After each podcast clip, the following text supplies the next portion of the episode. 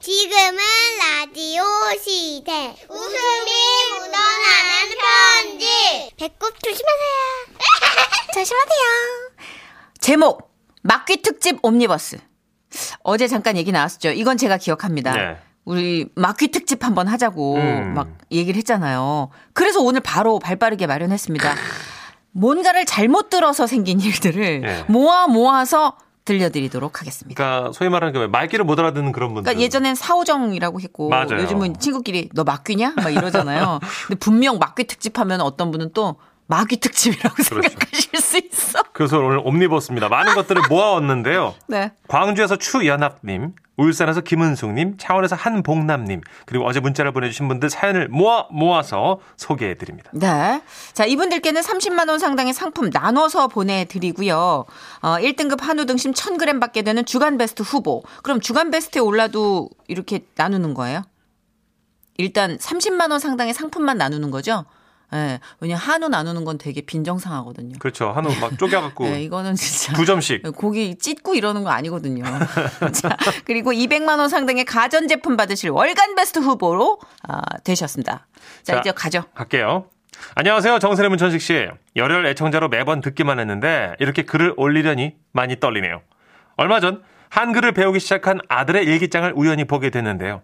제가 발음이 나쁜 건지 아들이 제 말을 못 알아들은 건지 재미있는 글들이 꽤 많아 아들 허락 받고 이렇게 사연으로 옮겨봅니다. 오, 좋은 아빠다. 허락 받으셨다. 예. 자, 그럼 아들 일기장을 펼쳐보죠. 2020년 9월 일기. 아빠는 늘 하마가 이기면 좋아한다. 그래서 나도 하마를 응원한다. 야구는 재밌다. 참고로 제가 응원하는 야구팀은 한화입니다. 2020년 10월 일기. 아빠가 만두를 쳐주셨다. 고자 만두다. 제가 쪄준 건 교자 만두입니다. 쳐주지 않았어요. 쪄줬어요. 일기장 사진도 찍어서 올리고 싶었는데 아들이 사진까지는 안 된다고 해서 여기까지만 올리겠습니다. 자 그럼 저 저의 바통을 이어받으실 분 어디 계시지요? 아, 네네. 여기 있어요. 아유, 안녕하세요. 저는 울산에 살고 있는 부록의 나이 마흔 아줌마입니다. 때는 제가 29살 부산의 한 콜센터에서 근무할 때 있었던 일이에요. 그날은요, 유난히 몸이 찌뿌둥하고 몸살기가 있었어요. 저희는 여직원들이 많은 곳이라 하- 사무실 한쪽에 휴게실처럼 황토방이 따로 있었거든요. 예. 그래서 거기에 좀 누워있을까 싶어서 대리님께 갔죠. 어 그래 무슨 일이에요? 아, 대리님, 제가 몸이 좀 안 좋아서요. 황토방에 누워 있어도 될까요? 황토방? 대리님은 저의 얼굴을 유심히 살피더니 주변 동료들한테 이렇게 외치는 거예요. 당뇨 있으신 분? 당뇨 있으신 분? 어, 왜 이러지? 어, 전 대리님이 갑자기 당뇨 있는 사람 찾으셔가지고 이상한 생각 들었지만, 어, 뭐 또 저희 아버지가 당뇨가 있으시거든요. 그래서 그 앞에서 제가 손을 들었죠. 어? 은숙 씨 당뇨 있어요? 아니요, 저는 아니고요. 저희 아버지가 당뇨거든요. 근데 저희 아버지 당뇨 있으신 거 왜요? 그러자 대리님은 저를 한심하던 듯 한참 바라보시더니 또박또박한 발음으로 힘주어서 다시 외치시는 거예요. 담뇨 있으신 분? 담뇨 있으신 분? 그런 거예요. 음. 그날 저는 대리님 앞에서 몸이 아픈 것도 이제 불고 제가 잘못 알아들은 게 너무 웃겨가지고 쓰러져 버렸어요. 아이고야. 아니 대리님은 어떻게 어떻게 찾아서 구해오신 담요를 또 저한테 내밀며 이래 말씀하셨죠? 은숙 씨, 아버님 당뇨 잘 치료되길 바랍니다. 여기 담뇨 받으세요. 어, 지금 생각해도 너무 웃기지 않아요? 어머 대리님이 주신 담요 들고 황토방에 누웠어도 얼마나 웃음이 나던지 대리님 목소리가 막 선명하게 귀까지 찌릉찌릉 울리는 거 있죠? 당뇨 있으신 분? 아, 그 후로도 저는 깃밥을 잘 파고 다녔는데요. 저처럼 깃밥을 실이 파고 다니셔야 하는 분들 또 계신가요? 아, 저는 귓밥을 파야 하는 막귀는 아니고 눈곱을 떼야 하는 막눈을 가진 사람입니다. 어, 막눈. 네, 저는 올해 그러니까 이제 2020년 1월 초 작년이네 벌써 네. 새 집으로 이사를 했습니다. 그래서 큰 맘 먹고 대형 TV도 하나 장만했죠. 근데 저에게는 고등학교 들어간 아들이 하나 있거든요. 코로나 때문에 입학하자마자 일주일 만에 집에 왔습니다. 그리고 출석을 위한 원격 강의만 대충 듣고 하루 종일 새로 산 TV만 보고 있었죠. 이제 17살이라 특유의 냄새도 나고 하루 종일 TV만 봐서 초점 없는 그 눈동자 하며 그렇지 않아도 벼르고 있었는데 어느 날 새벽 화장실에 가려고 깼는데 아니 글쎄 아들이 거실에서 그 시간까지 TV를 보고 있는 겁니다. 심지어 화면 가운데 떡하니 쓰인 글씨 무삭제 원본판. 요것 봐라. 왜요? 왜요? 어? 마! 마! 이제 보다 보다 이상하게 아, 인마 어? 성인 차례까지 뭐냐 인마 아, 왜요? 네가 제정신이야? 아무리 학교를 안 가도 고등학생이면 고등학생답게 정신을 차려야 될 거 아니야 뭐가 무삭제 원본판인데 어? 이게 그렇게 보고 싶어서 새벽에 엄마 아빠도 예, 있는데 이러고 있어? 네가 제정신이야 인마 와, 진짜 미치겠네. 아, 진짜 뭐가요? 아들이 너무 뻔뻔하게 나오길래 다 같이 두 눈 뜨고 보자고 TV 화면을 보는데 아 제 얼굴이 화끈거리더군요 거기엔 무삭제 원본판이 아니고 이렇게 쓰여 있었어요 무제한 이용권. 어? 아, 진짜. 어? 아, VOD 가입하라고 홍보하는 건데 도대체 아빠 뭘 보신 거예요? 아, 눈곱 떼고 이상한 생각 버리시고 세상을 좀 있는 그대로 바라보세요, 좀! 아들아, 아빠가 이제 요즘 눈이 침침해. 막눈이라서 미안하다. 이 자리를 빌어 이유 없이 등짝을 맞은 아들에게 사과의 말을 전하고요. 저처럼 막눈, 막귀를 가진 분 또 계실까요? 접니다. 네. 문자 뒷번호 2000입니다. 저는 백지영의 총 맞은 것처럼 노래 나왔을 때 처 맞은 것처럼으로 들었잖아요. 처 맞은 것처럼. 그래서 어머 무슨 노래가 왜 이래? 라고 했네요. 아, 원하는 대로 듣는군요. 처 맞은 것처럼. 네. 자, 이대수님인데요. 어제 나왔던 그 나훈아 씨 테스 형 노래 그거 처음 들었을 때 테스 형을 저는 대수 형으로 들어가지고요. 우리 친형 얘기인 줄 알았잖아요. 제 이름이 이대수입니다. 아, 대수 형! 세상이 왜 이래? 박가연님 네. 그 노래 아세요? 지코의 아무 노래. 응. 가사 중에 한번 해주세요. 왜들 그리 다운돼 있어? 하는 부분 저는 그걸 왜들 그리 가운데 있어? 로 들었어요. 왜들 그리 가운데 있어? 그래서 가운데 있으면 안 돼? 라고 생각했던 기억이 나네요. 예.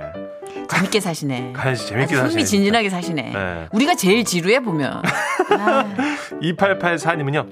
저는요, 정선이 문천식 씨 두 분이 잠시 광고 듣고 올게요 하는 게 잠시 방구 듣고 올게요로 들려요. 아, 나도 정말 찰지게 잘 듣고 싶다. 이상입니다. 아, 뉴스 나갈 때 방구 투고 오는군요, 우리. 와. 몰랐네. 우리 방구 튼 사이였네. 재밌다.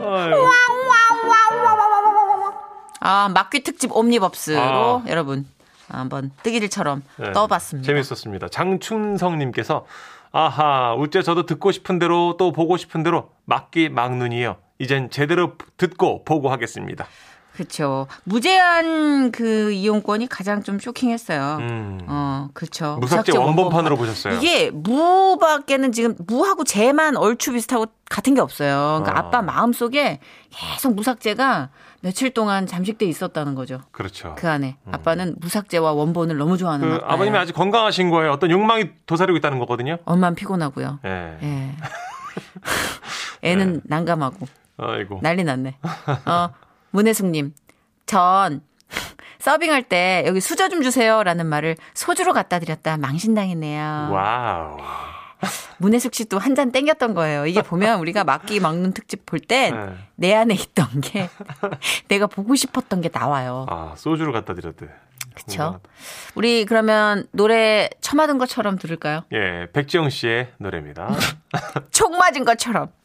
지금은 라디오 시대 웃음이 묻어나는 편지 큐 제목 잡채의 저주.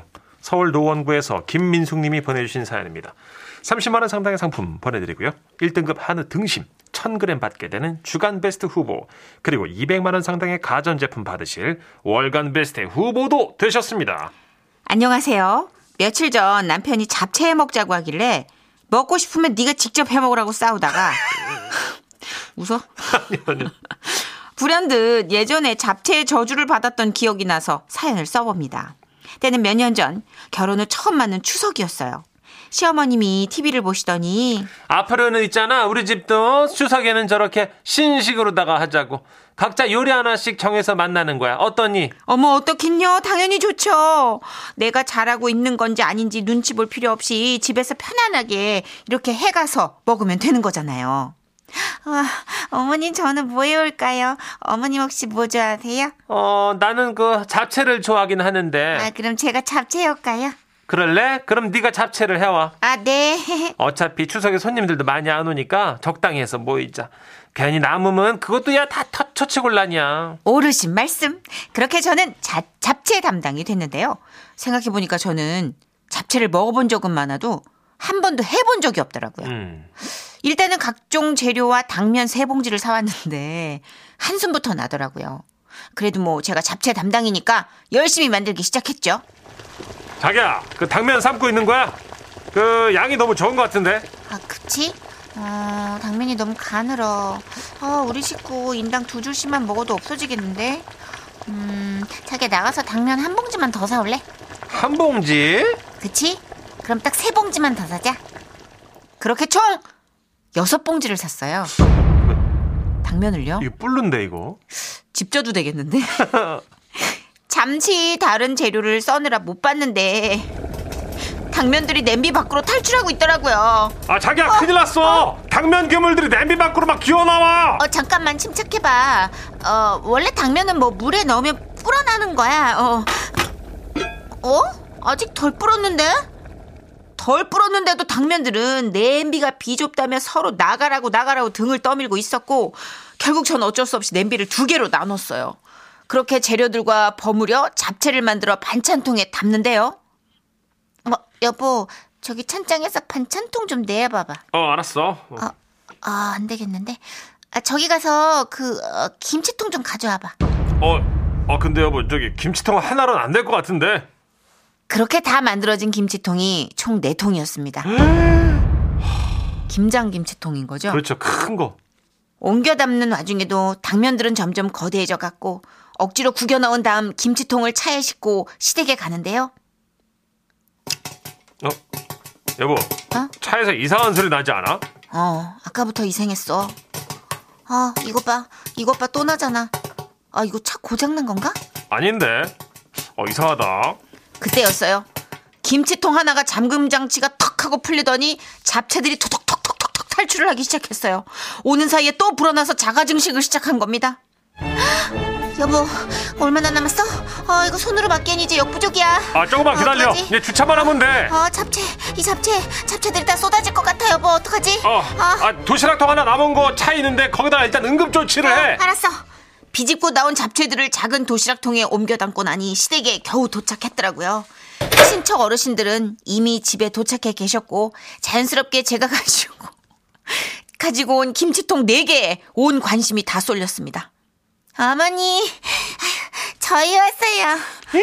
아이고 이게 다 뭐야? 아, 이거 조카 며느리가 맛있는 걸 많이 해왔나 보네. 아이고 맛있는 냄새가 솔솔 난다. 아, 여기 위에 작은 통 좀 받아주세요. 어, 떨어질 것 같아요. 어. 어 그래 그래 그래. 어. 아우 잡채네. 음, 음. 맛있다. 어. 아, 정말요? 근데 잡채가 이게 다야? 조금 해오랬다고 진짜 조금 해왔네. 아, 어머니, 이것도 잡채예요. 어? 아우 김치통이 크네. 어.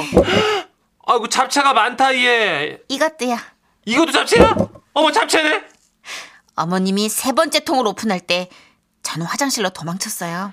아니 얘 잡채 못 먹고 죽은 귀신이 붙었나? 이걸 누가 다 먹으라고? 네 번째 통 이거는 어떻게 열어 말어? 친척 어르신들과 다 같이 아침으로 잡채 먹고 점심으로 또 잡채 먹고 저녁으로 또 잡채를 먹었어요. 아유 이상하다. 속여서 당면이 불고 있는 것 같은데 뭐 좀 눌러줄 거 없는가? 후식 같은 거 말이야. 아, 여기요. 이건 어, 아유 또 잡채잖아. 과장이 아니라 정말 김치통 안에서 잡채를 절반 정도 꺼내고 또 닫아놨다가 점심 때 열잖아요. 와, 김치통이 가득 차 있는 거예요. 마르지 않는 셈. 어. 하는 수 없이 시어머님 댁이 있는 아파트 한 동에 잡채를 다 돌리고 이 일이 일단락 됐는데요. 그 이후에 친정엄마 미역국에 저주 사건이 있는데 이것도 대충 감이 오시죠? 이것도 뿔쳐. 네. 친정엄마가 저한테 미역국 향후 30년치 다 먹으라는 거냐며 소리를 꽥꽥 지르셨다는 얘기를 전하며 전 이만 물러갑니다. 정초연님. 음. 아유, 어머님 기분 잡챘네요. 이 와중에. 이 와중에. 김나영님. 아, 당면 세 봉지부터 이미 저주다. 그러니까요. 음. 주부들은 다 아시네요. 김진경 님도 당면 세 봉지면 이미 물에서 불릴 때부터 당면들이 기어 나오기 시작했을 것 그렇죠. 같네요. 저도 미역국 한다고 50인, 50인분인 건 모르고 물에 불렸다가 미역국 끓이고 있는데 냄비에서 막 초록깨물 머리차가 기어 나오던 그 신혼초의 기억이 어, 어, 어, 어. 놀라요. 재, 재료들이 다 생명을 갖고 튀어나오기 시작하는데. 엄청 뿔잖아 이거. 다들 이런 실수를 해보셨을 것 같아요. 저도 그랬고, 전 얼마 전에 닭볶음탕 생전 처음 해보는데, 네. 당면을. 내가 분명히 먹을 때 좀 푸짐했으니까, 음. 한 봉지를 다 털어넣었는데, 당면을 음. 아하. 말을 하더라고, 당면이. 그럼. 나와가지고. 어, 손짓하고. 음. 하이. 야! 이러면서 저한테. 4552님. 신혼초 신랑이랑 잔치국수 만드는 때가 생각나네요. 국수 삶는데 10인분이 한 움큼밖에 되지 않더라고요. 둘이서 고민하다가 통째로 넣었죠 뭐. 작은 냄비가 넘쳐서 싱크대로 옮기고 난리 쳤지만 그래도 행복했었죠. 신혼이니까요. 음, 네, 국수가 넘쳐도 행복하고, 음. 당면이 뭐. 모자라도 행복하고. 행복하고. 음, 나중에 뭐 그냥 한 10년 지나면 국수가 없어도 화가 나고. 음, 많으면 또 많은데 짜증나고. 다 그래요. 아, 너무 웃긴다. 아, 그래도 이분 요리 솜씨는 있는 분인가 봐요. 음. 왜냐면 이렇게 불어나면 양 조절, 간 조절 못 해요. 그쵸. 근데 재료들이 다 딱딱 맞으니까 그걸 다 드셨을 거 아니에요. 그 이거 봤을 때는 감이 없는 분은 아니에요. 그죠? 손 좀 좀 줄이시면 돼요. 음. 네. 에일리의 노래입니다. 노래가 늘었어.